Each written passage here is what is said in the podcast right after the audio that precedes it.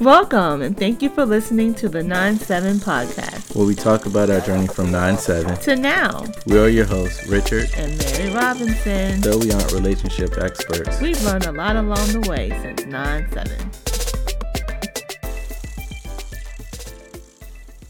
Hello, everyone. How are you today? I'm all right. Just all right. Just all right. I get it. That's typical for everyone at every now and then. Mm-hmm. So, what you want to talk about today? Well, I figured since we kind of have diverged away from our story a little bit in some of the other episodes that we pick back up where we left off. And so, where did we leave off? Do you remember? Yep. So, the last thing in our story, we talked about having our second daughter and now we're at the point where we have a five year old and an infant staring us in the face every day. Hmm.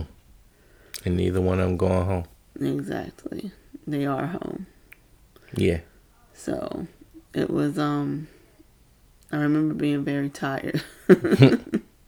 Understatement. Very tired because you know, we had been trying for Ari, our second daughter, for a while. We had our IUD taken out when our oldest was 3 mm-hmm.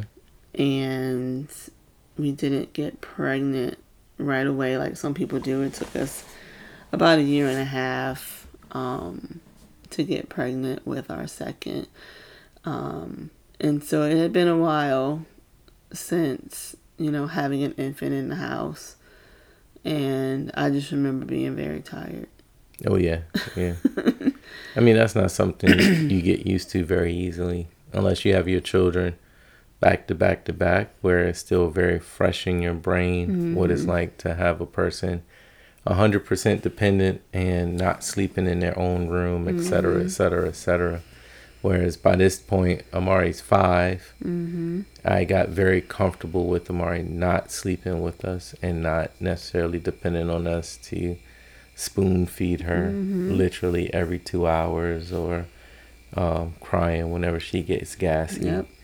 You know? Not to mention at this point in time, I'm homeschooling Amari, and so we come home from the hospital now our hospital stay, I can't remember if we talked about this in the last one, but it was very short mm-hmm. because the delivery and everything with Ari was so easy. There was no medication involved. It was push, push. She's out.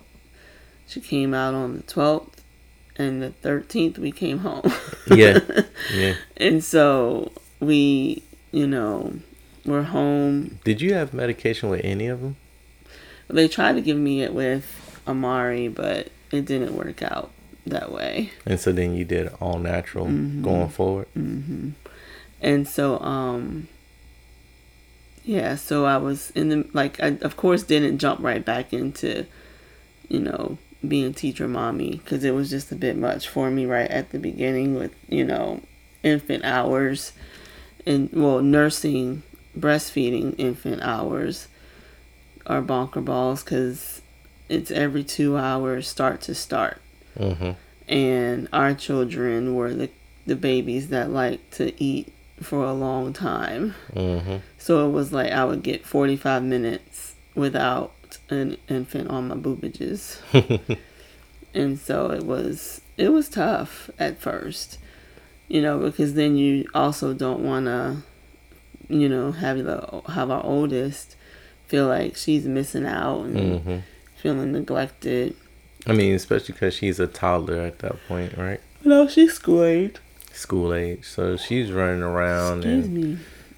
jumping and kicking and. Well, not to mention she had five years with just the three of us. Yeah. So you know those five years didn't disappear once her little sister was born. Though she was begging for a, a, a little brother, actually, um, she cried in the um, in hospital. the hospital because she found that it was a girl instead of a boy. But mm-hmm. ironically cute. enough, she cried again when we had our son because she wanted another girl instead of the boy. So it was she just was crying. Yeah, can't please everyone. But um, she was very excited once. You know, it, didn't take up but maybe 10 minutes to be excited for a, little sister hmm in the hospital. But then, you know, we again, we didn't want her to feel like, you know, now it's all about the baby.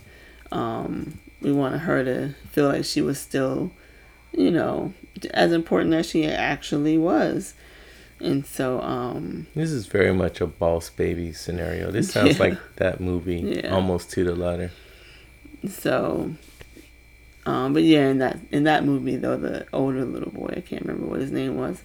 He actually was imagining really crazy stuff. Like his parents were really just leaving him to the wolves, so to Mhm. speak.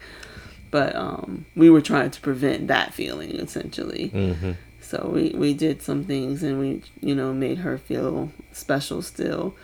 But, um, yeah, that, that first couple of months, like you said in a previous podcast, no one can prepare you for that. Mm-mm. The level of exhaustion you feel with an infant is unmatched. Um, but uh, eventually, probably after about a good week or two, I jumped back into teaching Amari there. I'm not gonna say that there weren't times that I was sitting in our little school areas falling asleep because nursing makes you sleepy. hmm But Like I know. but we got it done and um had some fun along the way in those couple of months. What do you remember most?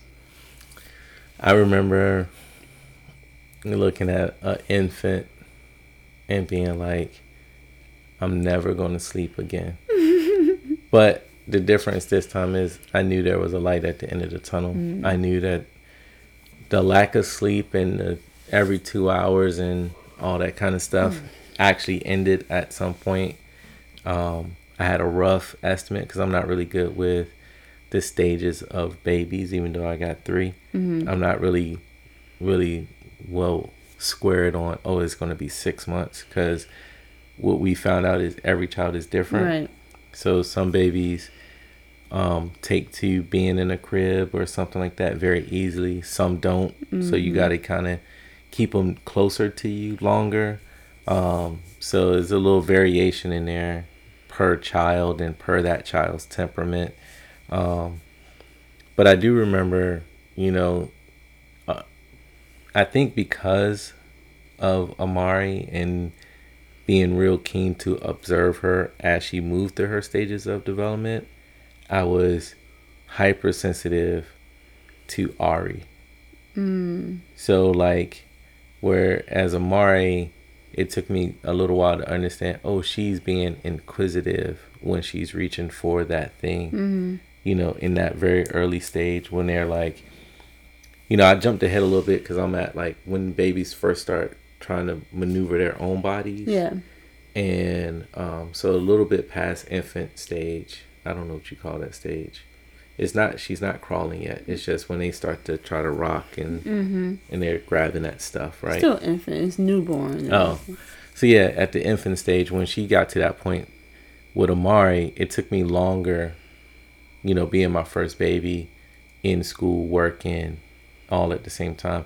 It took me longer to say, oh, she's being inquisitive, and then to um, positively reinforce that inquisitive nature. Like, oh yeah, let's let's let me help you scoot a Buddha over here and let's play with the cardboard box together. Right. Things like that. Or, you know, just different things like that. And then, you know, doing the same behavior for things that she shouldn't be into even at that age. Like, don't touch that. Yeah. And then that reinforces the don't mess with light switches and all that kind of stuff, right? Um, it took me a lot longer to get to that point with Amari to start reinforcing that, even with language Mm-hmm. and things like that. Like, we never really did the baby talk thing Right. We've never with done that. with any of them, uh-uh. but it was one of those things where I took the learnings that I got from Amari because as she got older, I would give her positive affirmations, you know, like before I go to work or something, and I'm like, "Oh, you're so beautiful," and I would, you know, get to her level, look her in the eye, Yeah. and, and say these things to her on a regular basis. Um, but she was much older compared to Ari when I started doing that with her and saying, "Oh, you can do you want to do that? Let's give it a try and then help her do something like that." You know, all those things that you know that I had read about and heard people talk about Yeah. in um reinforcing positivity to children. A lot of things that my mom did for me coming up and my parents did for me coming up was, you know, that same kind of positive reinforcement like, oh, I'm going to attempt this thing. And my parents could see me setting up for the attempt, know that I'm going to fail, but they will let me try it anyway. Yeah. And then they would say, no, you just got to try it again and keep trying until you make it or things like that. So they were hyper positive people, and I was trying to pass that on to my kids. But understanding when to do that, because my earliest memory of that, I'm like 11. You know what I'm saying? Yeah. But like with Amari, I started at like two or three, I Yeah. think. And then seeing how that affected her, or at least my perception of how it affected her, right? Because that's, you know, not getting too deep into the science, that's the only environment she's ever been in. Yeah. So I don't know if it's affecting her positively or negatively because that's all she knows. But again, that's all she knows. That's so she it has to be a positive effect Oh, okay. So because she doesn't know otherwise. otherwise exactly but then when with ari because of all of that and seeing the outcomes that came from that like how hard amari tried on the soccer field and mm-hmm. or how- gymnastics. or gymnastics and how she dealt with not necessarily doing it exactly right or you know going through that learning process and mm-hmm. how she dealt with that i was like oh that's a great excuse me a great outcome i want to nurture that same thing in ari right. but because Amari had been born and I now had this new experience of going through that with a human, I recognized Ari's curiosities earlier. Earlier. But legit, Ari's curiosity perked earlier than Amari's, and even our son. Yeah, because Like she, she was like, you know, it's, Amari was inquisitive. Like you could see her looking around trying to figure things out. Mhm. Um, but Ari was a whole nother level, and she still is. She's very much still that same little baby yeah, at like two months old, trying to getting frustrated with herself for not being able to communicate. hmm Like you know, we have videos even where we show her and we're like, "What are you trying to say?" Because you could tell in her eyes that she's frustrated that she's trying to communicate something yeah, yeah, to us that we obviously aren't getting. And Yeah. then you would see her get her face would get balled up like, oh, why don't they understand me? Mm-hmm. yeah. and Like, you really saw it. I mean, granted, two months was a little bit young, but you could still see it. But then at about four months, five months, six months, it was real. Like you knew that she was Yeah. trying to tell you something. yeah, and and her, I guess it was the intensity of her look too, because like Ari, Ari, look, whereas Amari is what I would consider textbook baby. Like I feel like she hit all the marks Right on the money. right on the money. Yeah. Like what is the book? What to expect when when you're you're expecting, they wrote that book about Amari. Amari hit every single milestone. Right. On, right on target. Right Uh, on.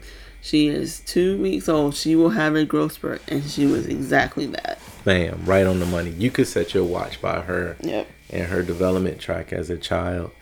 And and she's just even now, you know, as a teenager, Almost teenager. almost teenager.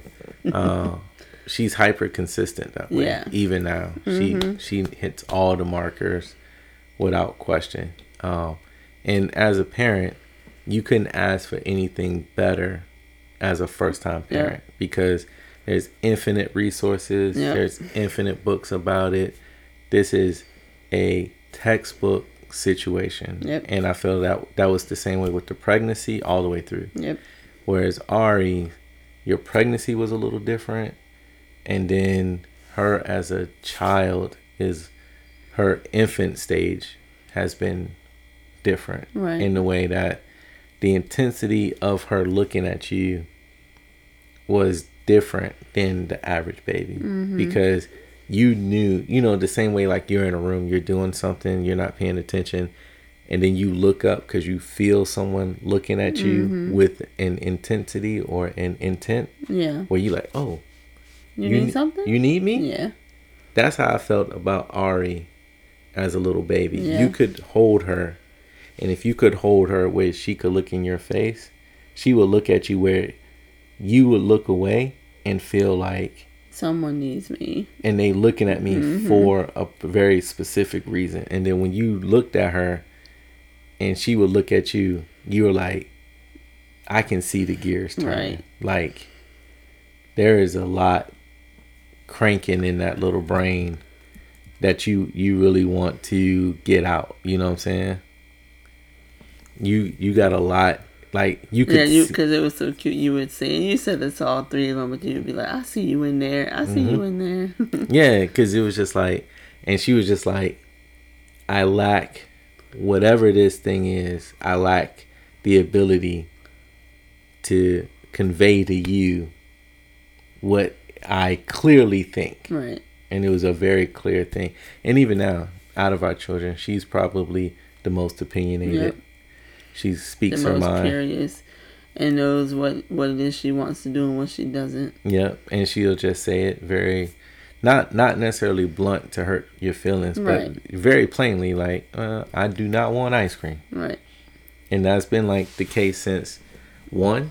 Oh, since before that, because remember, she was the baby that I tried to give pacifiers to, and Oh, she would throw them at the crib. Like, Yeah. I don't need a pacifier. I got my thumb. Yep, she didn't want a Like, pacifier. and we tried repeatedly to get her to suck the pacifier. She Mm. would not suck the pacifier. She would throw it out the crib and put her thumb in her mouth. yep, She was the kid who crawled backwards, she well Scooted. she she scooted backwards. Then she just got up, started walking. walking. Yeah, she never like, really crawled. nine months. Yeah, And then once our son was born, who we'll talk about in another episode, but came fairly fast after her, mm-hmm. um, decided, oh yeah, she started walking at nine months. By 10 months, she was like, I can go to the bathroom. Mm-hmm. Because she was talking at like eight, nine months too. Mhm.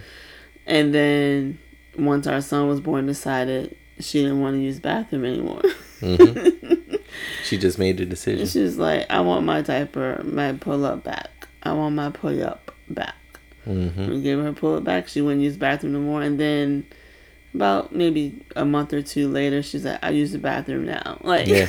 because she knew she could do it all Yeah. along. And it was like, I think she got tired of the feeling because she knew what it felt like to have on a little underwear and Mm-hmm. to not have to, you know, uh, I Get pooped changed. on myself. Yeah, And then she realized I kind of like those underwear better. better. Mm-hmm. So I use the bathroom again now. It's okay. Yep. And she did. Like, mm, that Mhm. was it. And th- and she's always been like that. very like, definitive, very. Explain to me what this thing is. And then it's like, oh, okay. yeah. Or I feel like I don't like that, but can you help me understand it? And then I tell, oh, okay, I don't not like that. I like it. You know? hmm She's very, and she asks those very pointed questions. Even now, she'll, she'll say, "Daddy, what does this thing mean?" right. And then you explain it, and she'll say, "But is that like this other thing?" And you Mhm. just hear her verbally making the mental connections making the between connections. things, and then she'll say, "Okay," and then she'll just go play. Yeah. Like, however that came to her brain, it came, and at that instant, she needed to address Yeah. it, because she'll run you down to ask a question. Yeah. She'll follow you all through the house until she gets you cornered. Or she'll hear a word in, Yeah. a, in a TV show or a movie that we're watching. hmm And she'll be like, pause it, pause it. What does that mean? What does constitute mean? You're Yeah. like, uh, Yep. okay. And then, but once you say what it means, and then means, she's like, oh. And then if she knows an example of it, or if she knows another word that means something similar, she'll ask, well, does that mean like this? And it'll be like, yes or no, but here's why it doesn't. Oh, okay. and her vocabulary is insane Yeah. for her age. Like it's grown, like we've watched it grow leaps and Mhm. bounds, um, in her vocabulary. So she's very well versed in saying what's on her mind, Yep. and she'll say it. She says what's on her mind, and she'll freely give her opinion. hmm can hurt your feelings sometimes, if you let it. Yeah, if you let it. She definitely got that uh, nanny spirit, mm-hmm. that old woman spirit, that old grandma nanny nana spirit, mm-hmm. where she just gonna tell it like it is. Yeah, I'm gonna say it because I love you. Right. Like, mm, you smell like a skunk. Mm-hmm. Like, darn. A skunk. Did you brush your teeth this morning? she asked me that. I remember uh, this was recently, you know, since we've been working from home and I get up super early. So, like, it was one time that I was like, man, I was I got up late and yeah, it was late for a meeting. Late. So I just came in here to do your the meeting. meeting. starts super early. Yeah. So I just came in, did the meeting, and I was like, yeah, once the meeting's done, I get a little break, then I'll go do my actual morning routine. And when I got that little break, she had got up. Yeah, they were up. And so, because you get up at about five something that particular morning for whatever reason, they rarely get up before six thirty. Yeah, but they were up. But they were up. And they all and so when they see me, they go through their routine hugs Good and kisses morning, first hugs, in the morning. Kisses. And I went to kiss Ari. She said, "Mm, Daddy, did you brush your teeth?" I said, "No, not yet." She said, "You should go do that right now." I said, "Dang, like."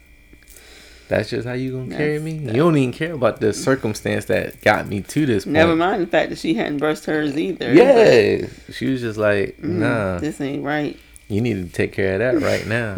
I was like, "Man." But yeah, so she, she, but she, like we were saying, she's always been that way. So it was like, even from being an infant, she was very, very, very curious mm-hmm. and vocal, and vocal, and silly. Like she has a very, um, what's the word I'm, I'm looking for? Her sense of humor is, is um advanced, not advanced, but it's, mature. No, like it's a, advanced, an advanced sense of humor. Yeah. She she she tells little jokes and things that you like.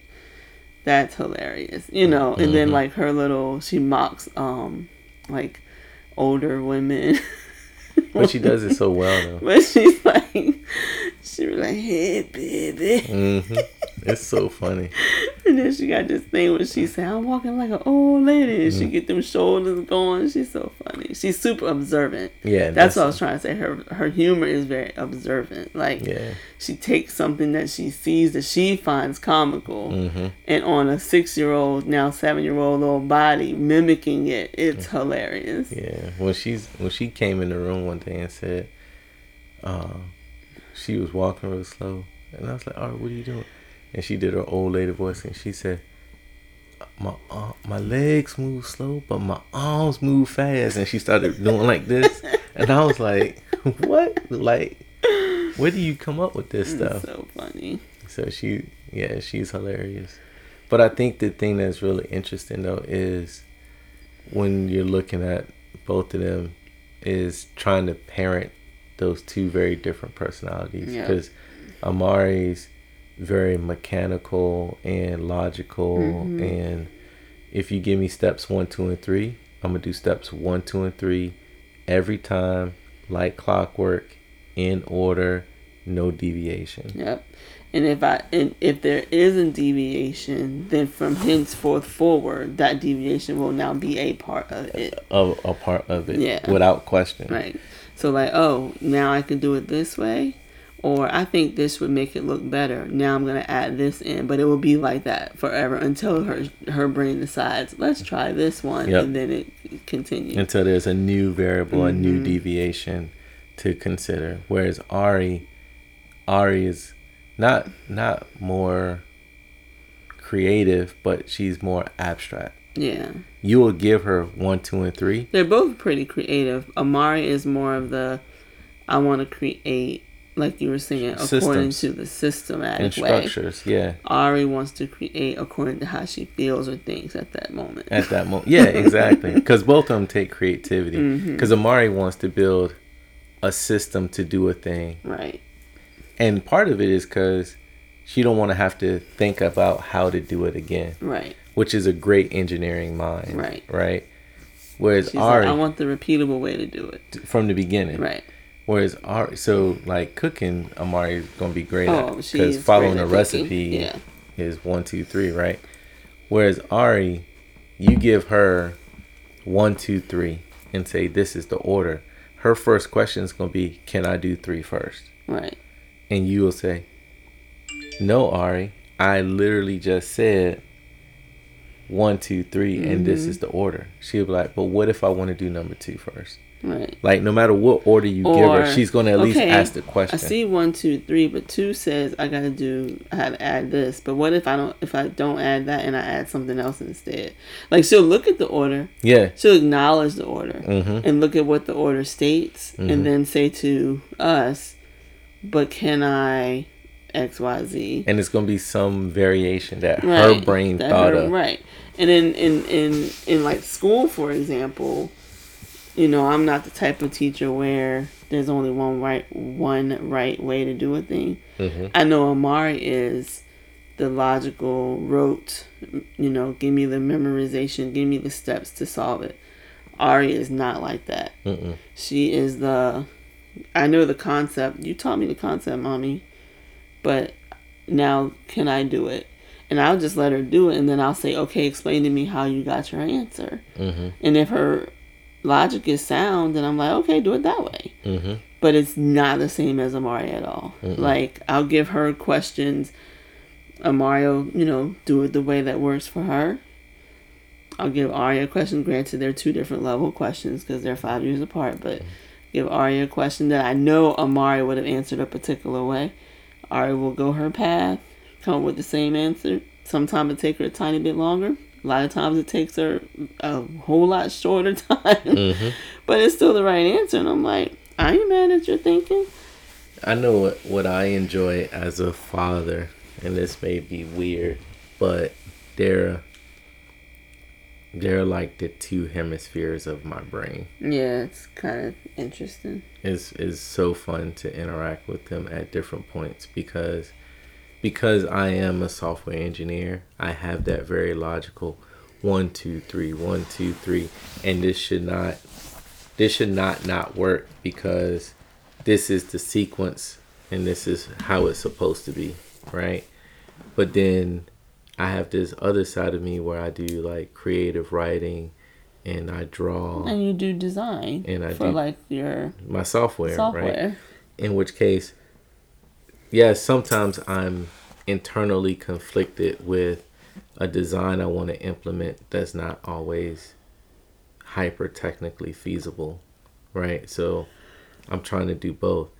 And that's what it's like interacting with them two together which is always fun and maddening at the same mm-hmm. time. The funny thing is, I feel like they both represent us because with you, both sides of your brain, you lean more to the engineering logic side, hmm right?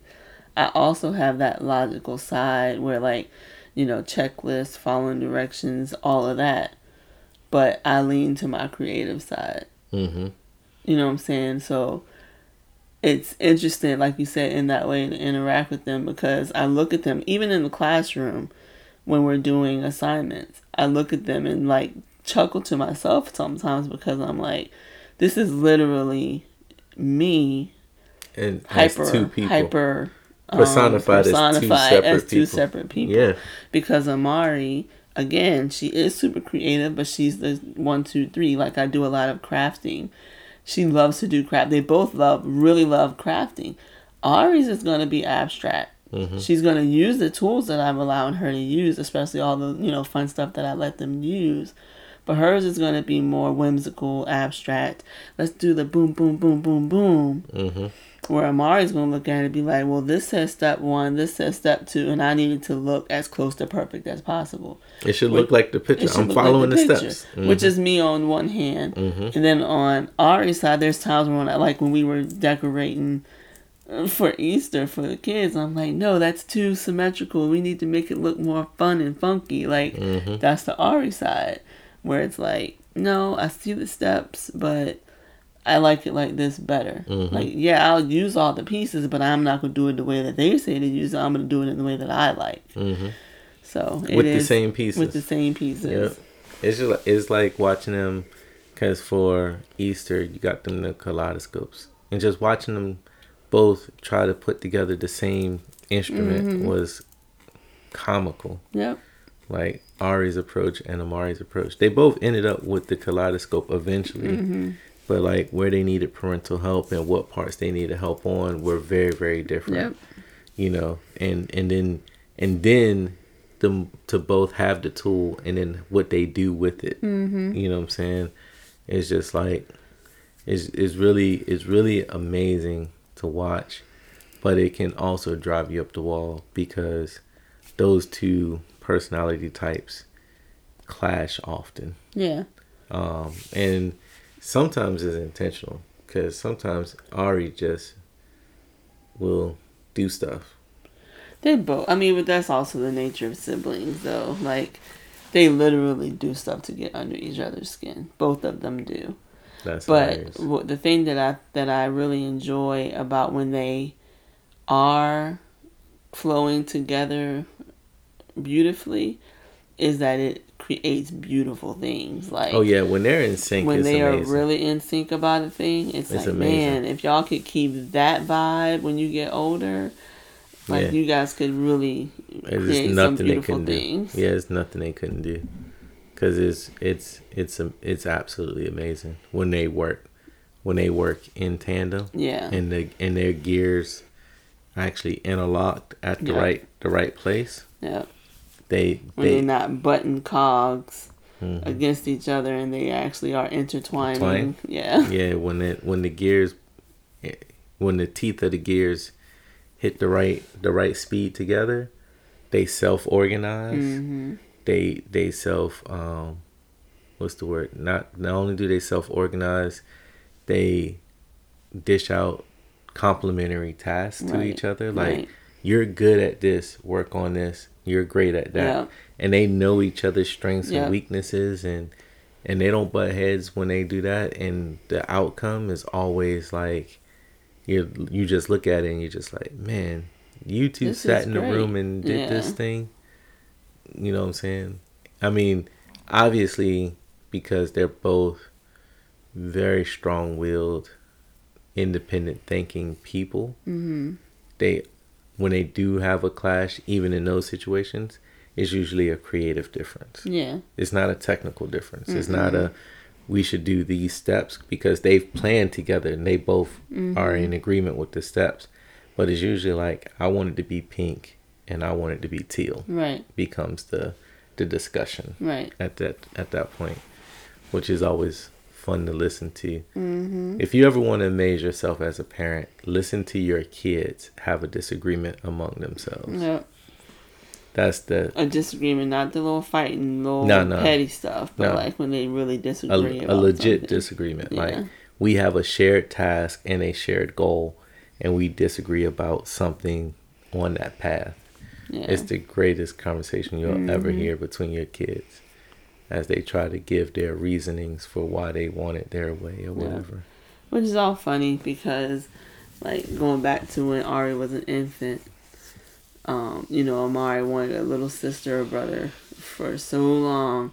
And then it was, I just wanted to be bigger because, you know, it was the tempering of the, I want to play with her, but this is not a doll baby. This is a human. Yeah, But I want to play. I want to play. Or you're being too rough. But I don't understand. Well, I'm explaining to you, but that's not very fun. Well, I know that it's not very fun. Mm-hmm. And why is she so little? why is she so little? Why can't I do this stuff? Well, eventually she will be old enough.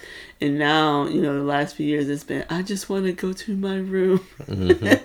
for just a little bit. I do like playing, but sometimes I'm like, I get it, I get it, I get it. Yeah. I just want to be in my room Yeah. by myself, and it's just like, what? Now you want to be by yourself, Mm-hmm. and it's like, yeah, I just want to be by myself. Me and your mama don't did all this work to put in on these other two people, and now you want to be by yourself. But play with these people. No. But yeah, that that that year, because the next year we had another infant, but we'll talk about that Mm. again another time. Because yes, we are crazy. but that year with the two of them after about the first six months it wasn't too bad i mean we did that was probably the beginning of when our ability to do things just the two of us kind of went away so it's been Completely. about about seven years. Mm-hmm. Um, there was one, one little tiny vacation Mhm. that we had, Mm-hmm. but it was like two days. Mm-hmm. I mean, that's But- still Yeah, in the grand scheme. That's still it was something. yeah. But Cause for the most part, and that to that part was hard, and it still is hard. Um, I mean, cause it's easy. You know, when you like using hindsight, right? First time parents, you're not letting anybody watch your infant. right. But then by the time Amari hits, especially since we were you know blessed enough for me to still not have to go to work so it wasn't like i had we you know we were putting putting them in school and daycare right? So then, but by the time Amari's five, she's school age.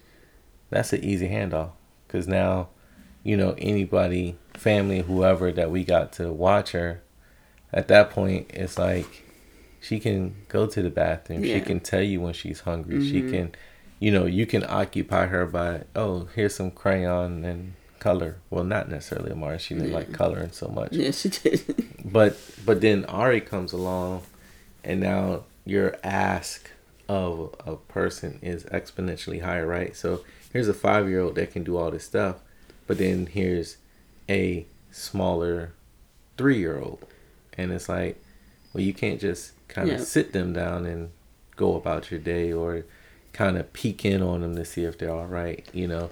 And then to your point, and then we we doubled down on the infants that following year. right So at that point, it was like we can't really. We thought it would be unreasonable, Right. to say, "Hey, come babysit," you know, our five-year-old and an infant. and an infant, or a toddler and an infant. Yeah. So especially with you know nursing like because when amari our oldest was an infant i had to go back to work. So pumping was a part of my regimen you know? Like i had to because i knew i had to go back to work. But with ari i didn't never i never pumped mhm, until I was getting ready to wean her off. And so it was like for a good nine months, I was just like mhm, nursing her. Like, mhm, you know, and, and that was, she didn't, you know, she didn't know a bottle to her. She didn't know what a bottle was. Like, she didn't need it because I was there. And so Mhm. then I, um, when I did start pumping, I think with her I had to supplement a little bit because she was hungry like all of our kids were. mhm. Um, as as grandma would say, the more you fed them, the the longer their neck got. but um, but that still was at like maybe seven or eight months when I started kind of supplementing um, milk with nursing. I think it was about seven or eight months. Um, so it was, we just couldn't go out. Like, and if we did, it was still just the four of us. Like, we couldn't go out and leave the kids somewhere.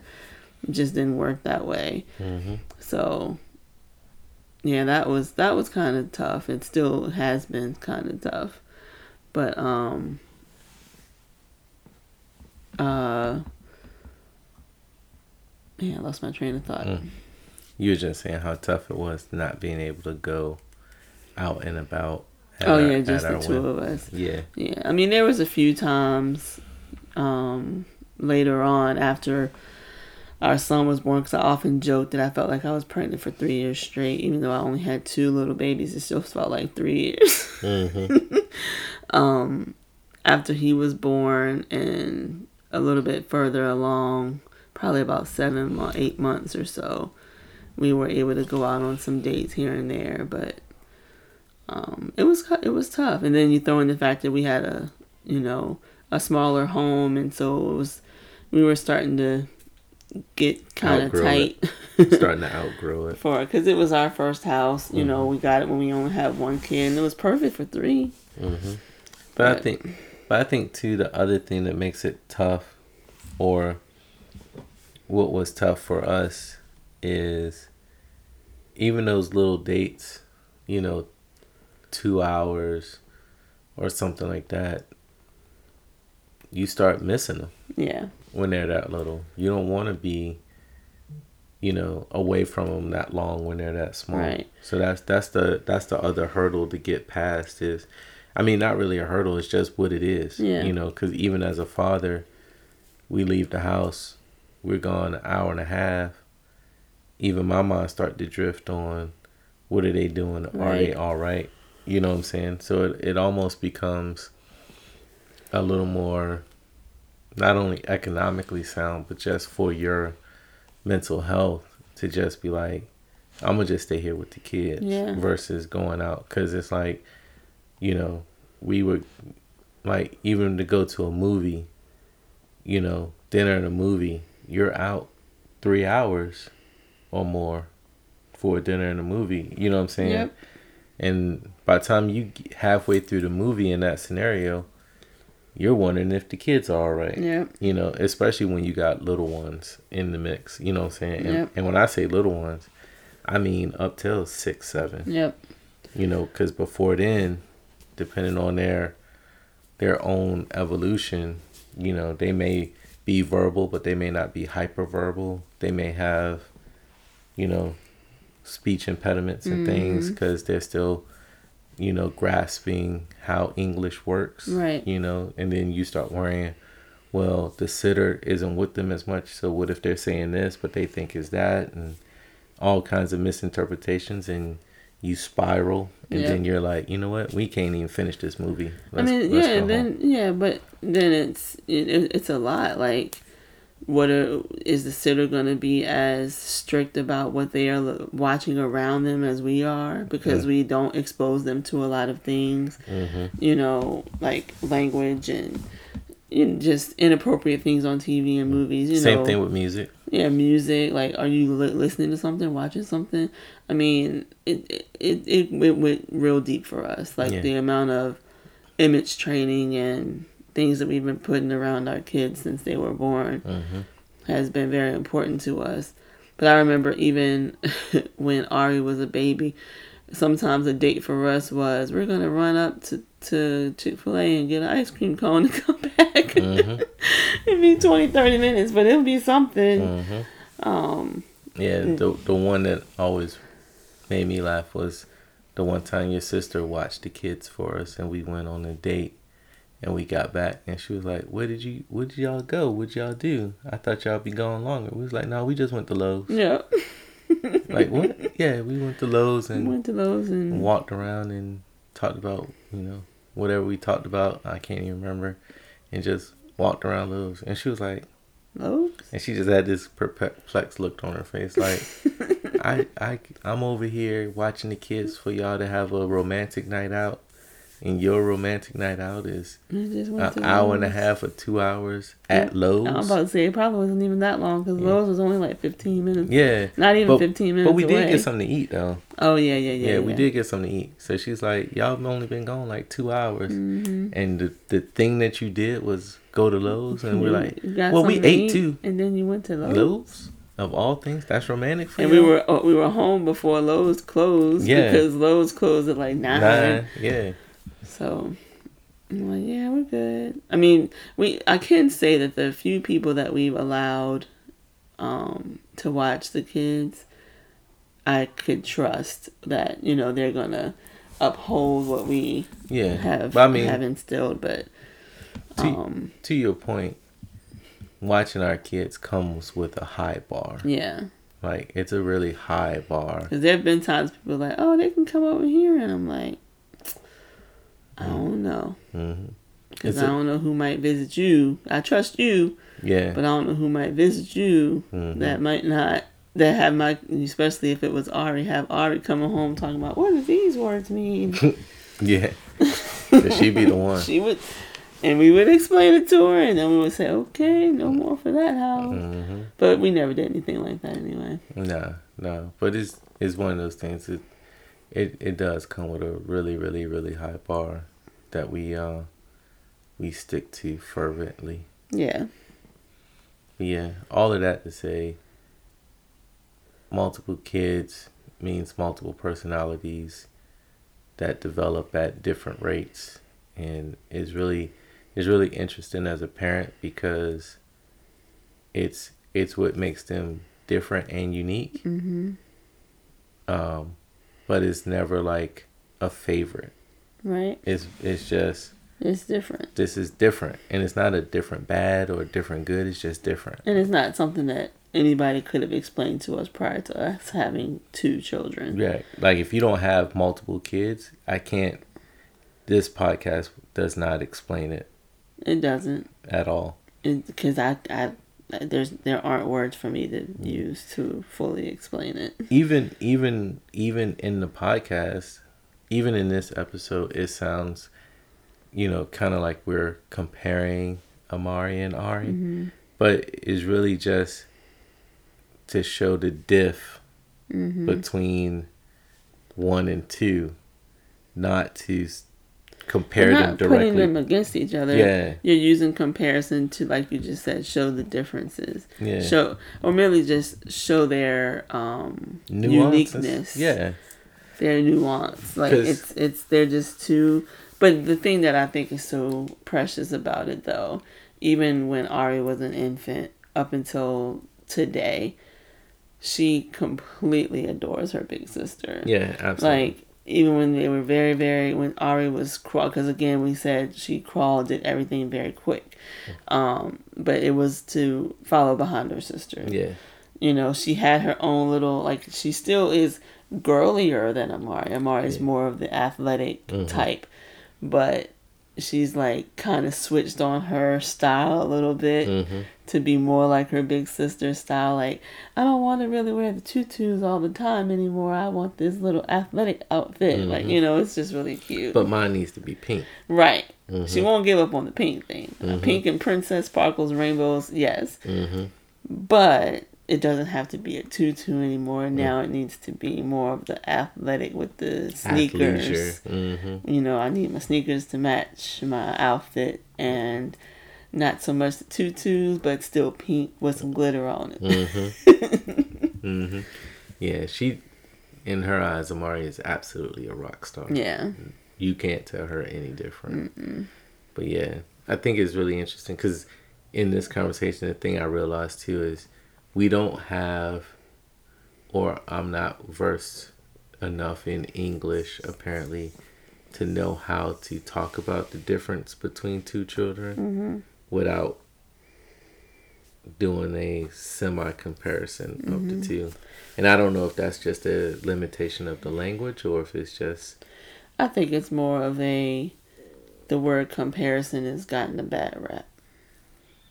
Oh, Because to me if it's bad if you're comparing to show favoritism or you're comparing to show um uh a deficit or a something deficit. like that. But if you're comparing just to show a difference, there's nothing wrong with that. Yeah.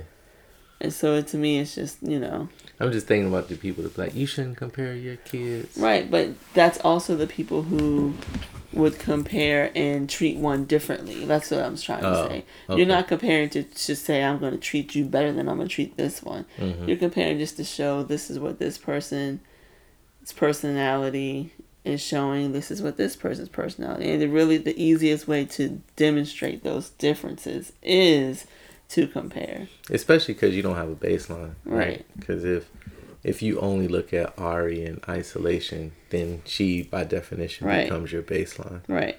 So there is no difference there because that's all there there is. But yeah, all of that to say, multiple kids, multiple personalities, they evolve differently. Their Right. brains work differently. And yes, you can compare, but you should never compare to say this person is ahead or this person is behind Right. because they legit are very, very, very different individuals. Like raising and teaching my own three children have completely changed my philosophy on education. We'll talk about that another time. But mm-hmm. they are very, very uniquely different. And they, you know, have the same living situation. So it's not like, you know, you're talking about three different kids from three different households and all that. Yeah, jazz. with three different backgrounds. Yeah, but these are three kids raised in the same same- environment yeah, who learn in completely. completely different ways. hmm All three, like all three. hmm which is tough. And even the three different personalities, because Yep. you would think three people reared by the same two people consistently would come out not identical, but similar enough. But these three can be a wild card. It seemed like like I can pose the same question to them in a room together at the same time, so they're all hearing the same question for the first time, and their answers and how they got to those conclusions is is staggering Yeah. It's completely staggering. Yep. So it's it's hyper interesting. Um, specifically as an only child, it's super interesting for me because having multiple kids and the you know in this conversation the sister sister dynamic Mm-hmm. is, I mean, infinite case studies could be written on on sisters and sisterhood and all that kind of stuff specifically as an only child who doesn't, you know, have a frame of reference around it. Because Yeah. it's been several times that I just been like, "Is this normal?" And you'll say, "They're siblings. That's it's just a thing siblings do." Mm-hmm. And I'm just like, "Well, I guess that's why I ain't got no siblings." Well, do sue, as Manny would say. Yeah, because some of that stuff make me want to chop them in the throat or something. but anyway. All right, so anything else, babe? No, that was it.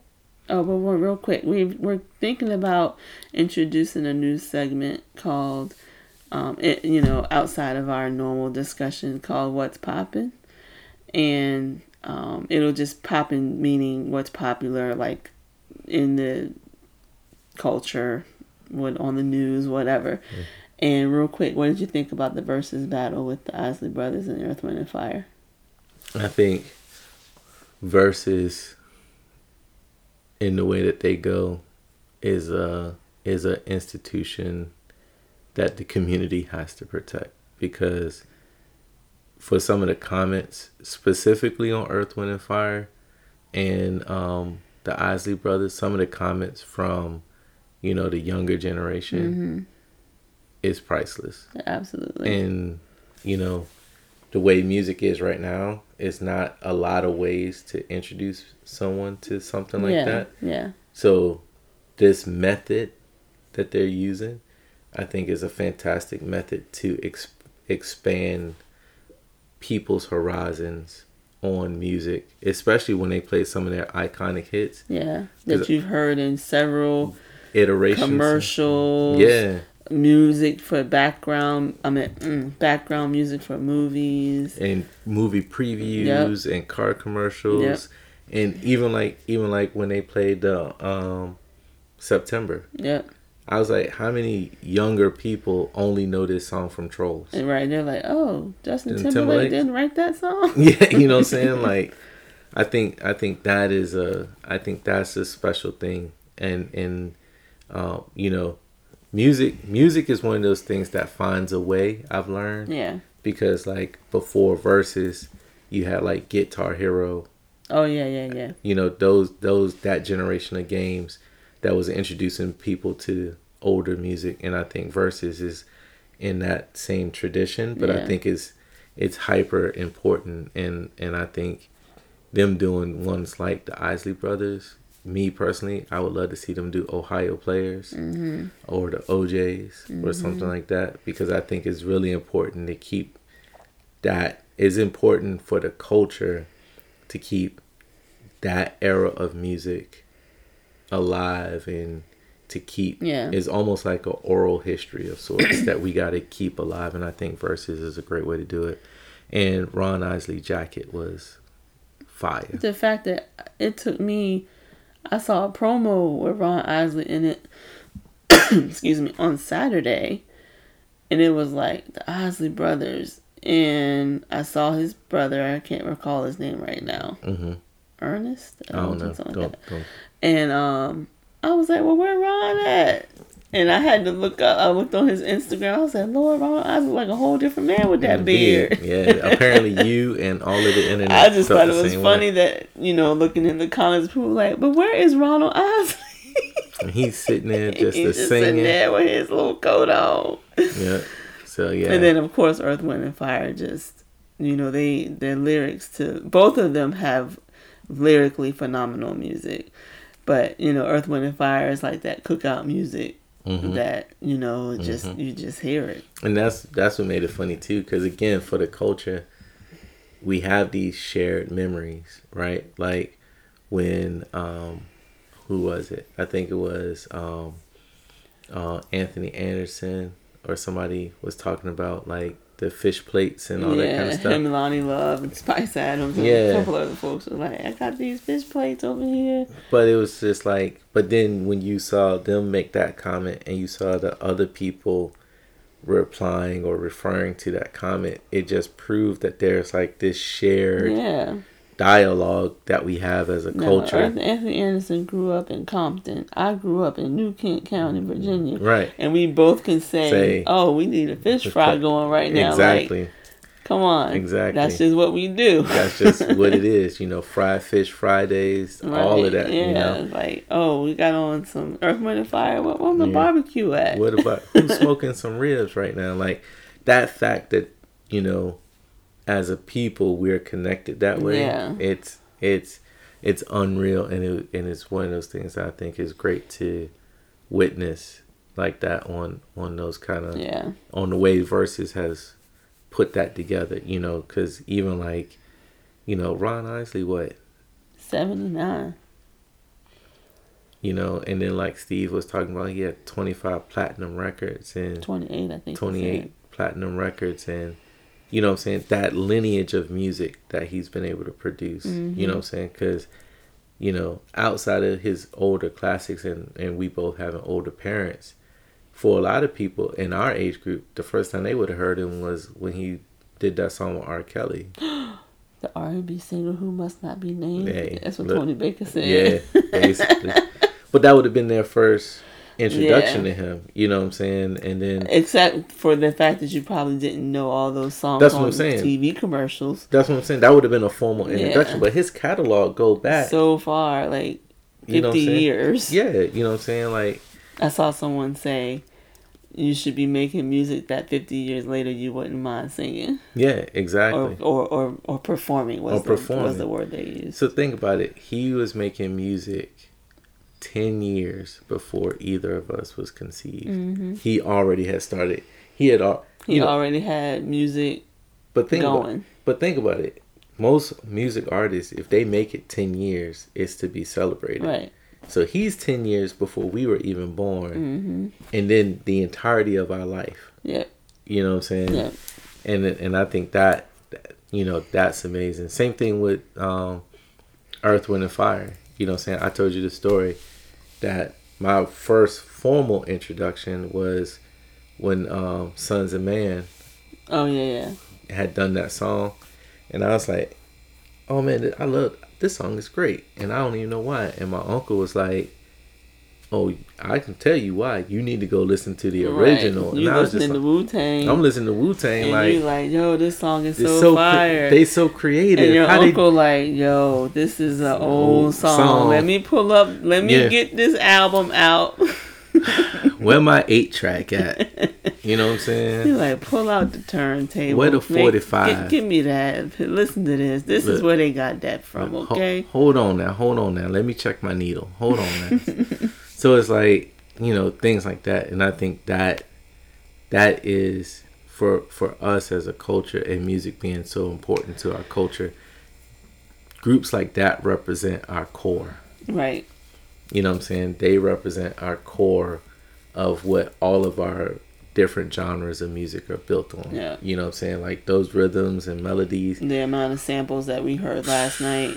And So it was funny because again our parents are older. I knew a lot of those songs. I think it may have been like three total that I didn't had know the words to sing along to it with myself. Yeah. But in listening to it and looking at the comments, people who didn't know these songs were sampled and Mhm. like, oh my gosh, I didn't know they used that song. Oh, so and so did this. I didn't know that was Mm-hmm. a sample. And and it change your perspective, right? You on one hand you go, Man, I thought producer X was so creative. Mm-hmm.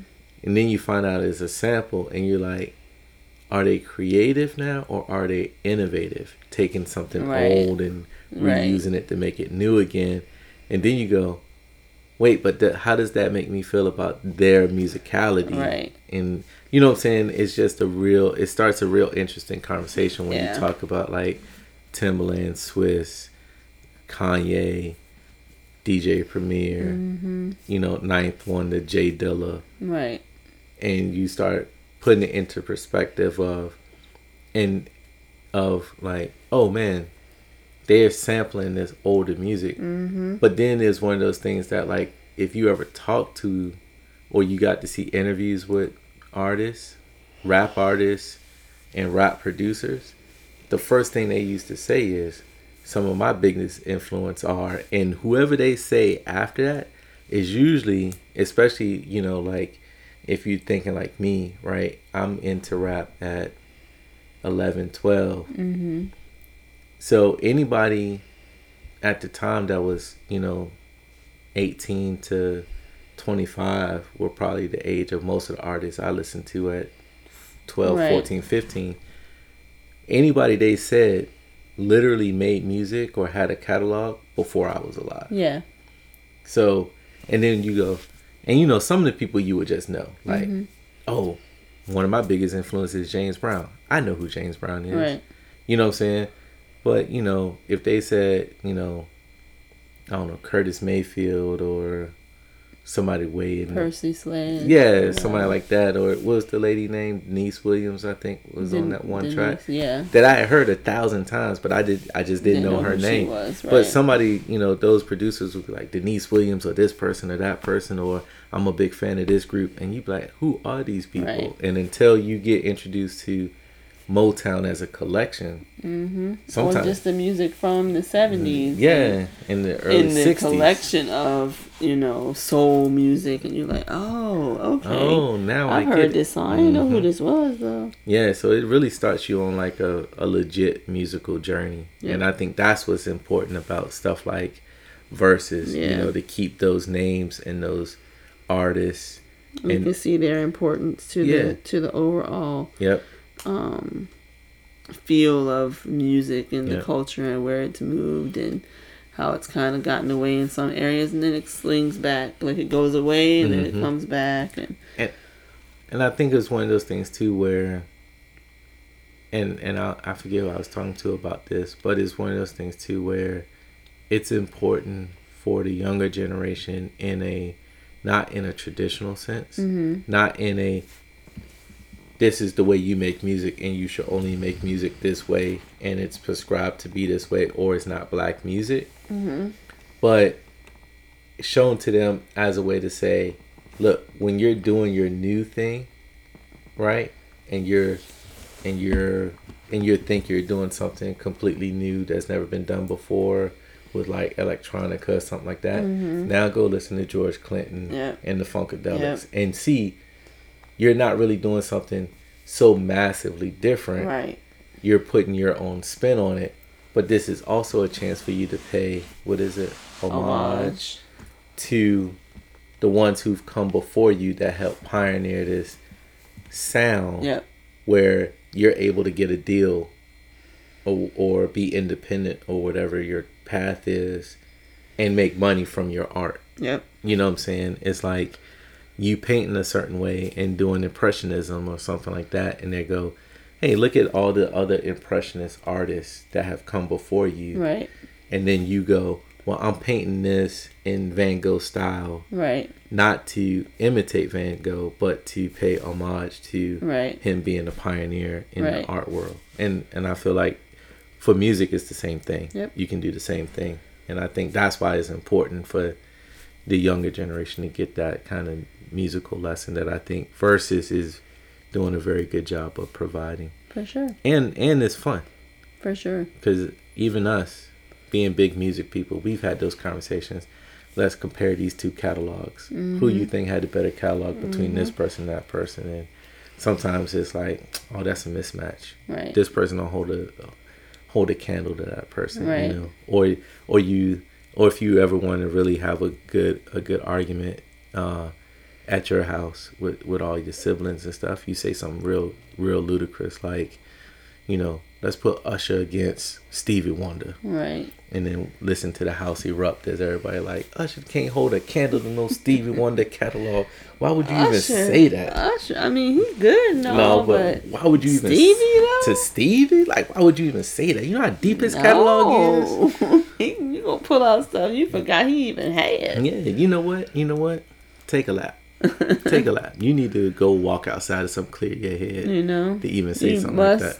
be tripping. Yeah, you losing your mind. So, I, and I think those are the fun conversations. And Verzuz is like uh, a scaled up version of those conversations that I feel like we've all had in our house. Yeah, You know, comparing two of our favorite artists and like who you think not necessarily Mm-hmm. is better, but just why do you like them so much, Much, versus yeah. this one or Yeah. whatever? Yeah. But that one was really good. But I think one of my favorite ones was Jill Scott and Erykah. Erykah because I like the way they were telling the stories. Yeah, They did that. They did some of that in this one too, and I enjoy that. I almost rather, um, I don't look for Ron Isley at eighty to perform, but I won't mad at him though because he Nah. still can sing for real, for real. yeah, and the same thing with ah, man, like you said, I can't remember his brother's name right now on the guitar, He was but tearing it but up. he was killing that guitar. But I don't expect him to perform. But I do think like having somebody like D Nice or Kid Capri or somebody in the back Mhm. spinning the records, and then them conversing about how that record came came about. Ernie Isley was Ernie. I felt that was really enjoyable when they talked about because I didn't know Ernie had written so And- many of the Yo, tracks. and then once, once, once I think after the second one, he said he wrote. I could pin every time which one he wrote Yeah. because all of his songs Had, had, had a vibe. sound, and they had a sound. Yeah, it was like, oh, okay, Ernie wrote this one, and then Mm. they would say, yeah, Ernie wrote this one. I'm like, I know because I catch it now. hmm And I think That's how come they keep all their money because he like, uh, uh we wrote and arranged that song. Wrote, like when um, arranged, like when they were saying that one Super Bowl incident, Super Bowl, where they started playing some bars or something. And he was like, oh, they didn't ask us. Boop boop boop boop boop boop boop. Um, and look, y'all owe us some money. Yeah, and look, that's a great lesson. Again, that's a great lesson for young artists Yo, because own your stuff. what they wrote, arranged, and perform the track. Who you giving money to other right? than yourself? Other than you and your family. Who you giving these royalties to other than yourself? hmm Like, when when do you lose credit at that point? You know what I'm saying? And that that was just a great business move on their Yeah. part. You know, nope. We'll produce the record. We'll write the record. We'll arrange the tracks. Mm-hmm. And I'm sure that it was possibly not every single record, but No, I'm no. sure it was a vast majority. But again, you got what you say, twenty eight platinums. Yeah, Even if it's only a tenth, right. you know what I'm saying? You still up. That's what two songs per album Mhm. that you've written and arranged or something like that. Yep. Uh, you you up. Yep. You know what I'm saying? Like you ain't got to do the whole album, but the ones that you did do, you know, you eating off those Yep. for for the rest of your life. For sure. So, yeah, I thought it was great. What you think? No, I, I've said it. I thought Oh, it was fantastic. I enjoyed every single moment of it. Added some new songs to my playlist that I had forgotten about. I just had a good time. It was all about, you know, remembering hearing these songs as, you know, a kid at the barbecues and Mhm. riding in the truck with your dad and mom and you're hearing all these songs. You're like, man, I remember this one. Because you heard me over here wailing them all out. Like, I know Mhm. all the lyrics to these songs. Mhm. Like I said, it may have been three. Three, and then maybe like two songs I just didn't really care for. I, I knew the words, but I was like, eh, I'm not going to say I don't really like that song. But, All I know is when they made those comments, the, when one of them tracks, I can't remember which one it was, but they hit a certain um, bar in that in that beginning part, and when it and when it played, I was like, I can smell the fried fish. I was like, I can sm- I can hear the grill. you can hear that. Yeah, I can hear the I can hear all my family members talking. Those who are no longer with us and the ones that are here. I hear the conversation that they were having at the time. You know what I'm saying? Yep.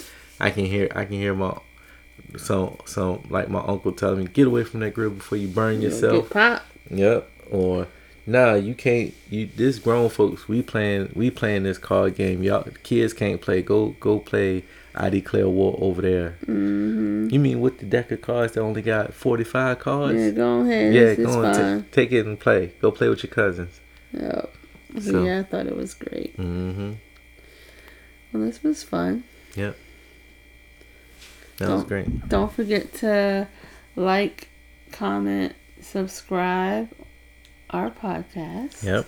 On wherever you listen to podcasts or Apple Podcasts specifically. And follow us on social media, 97 Podcast. Yep. Thanks everyone. Bye, guys. Bye.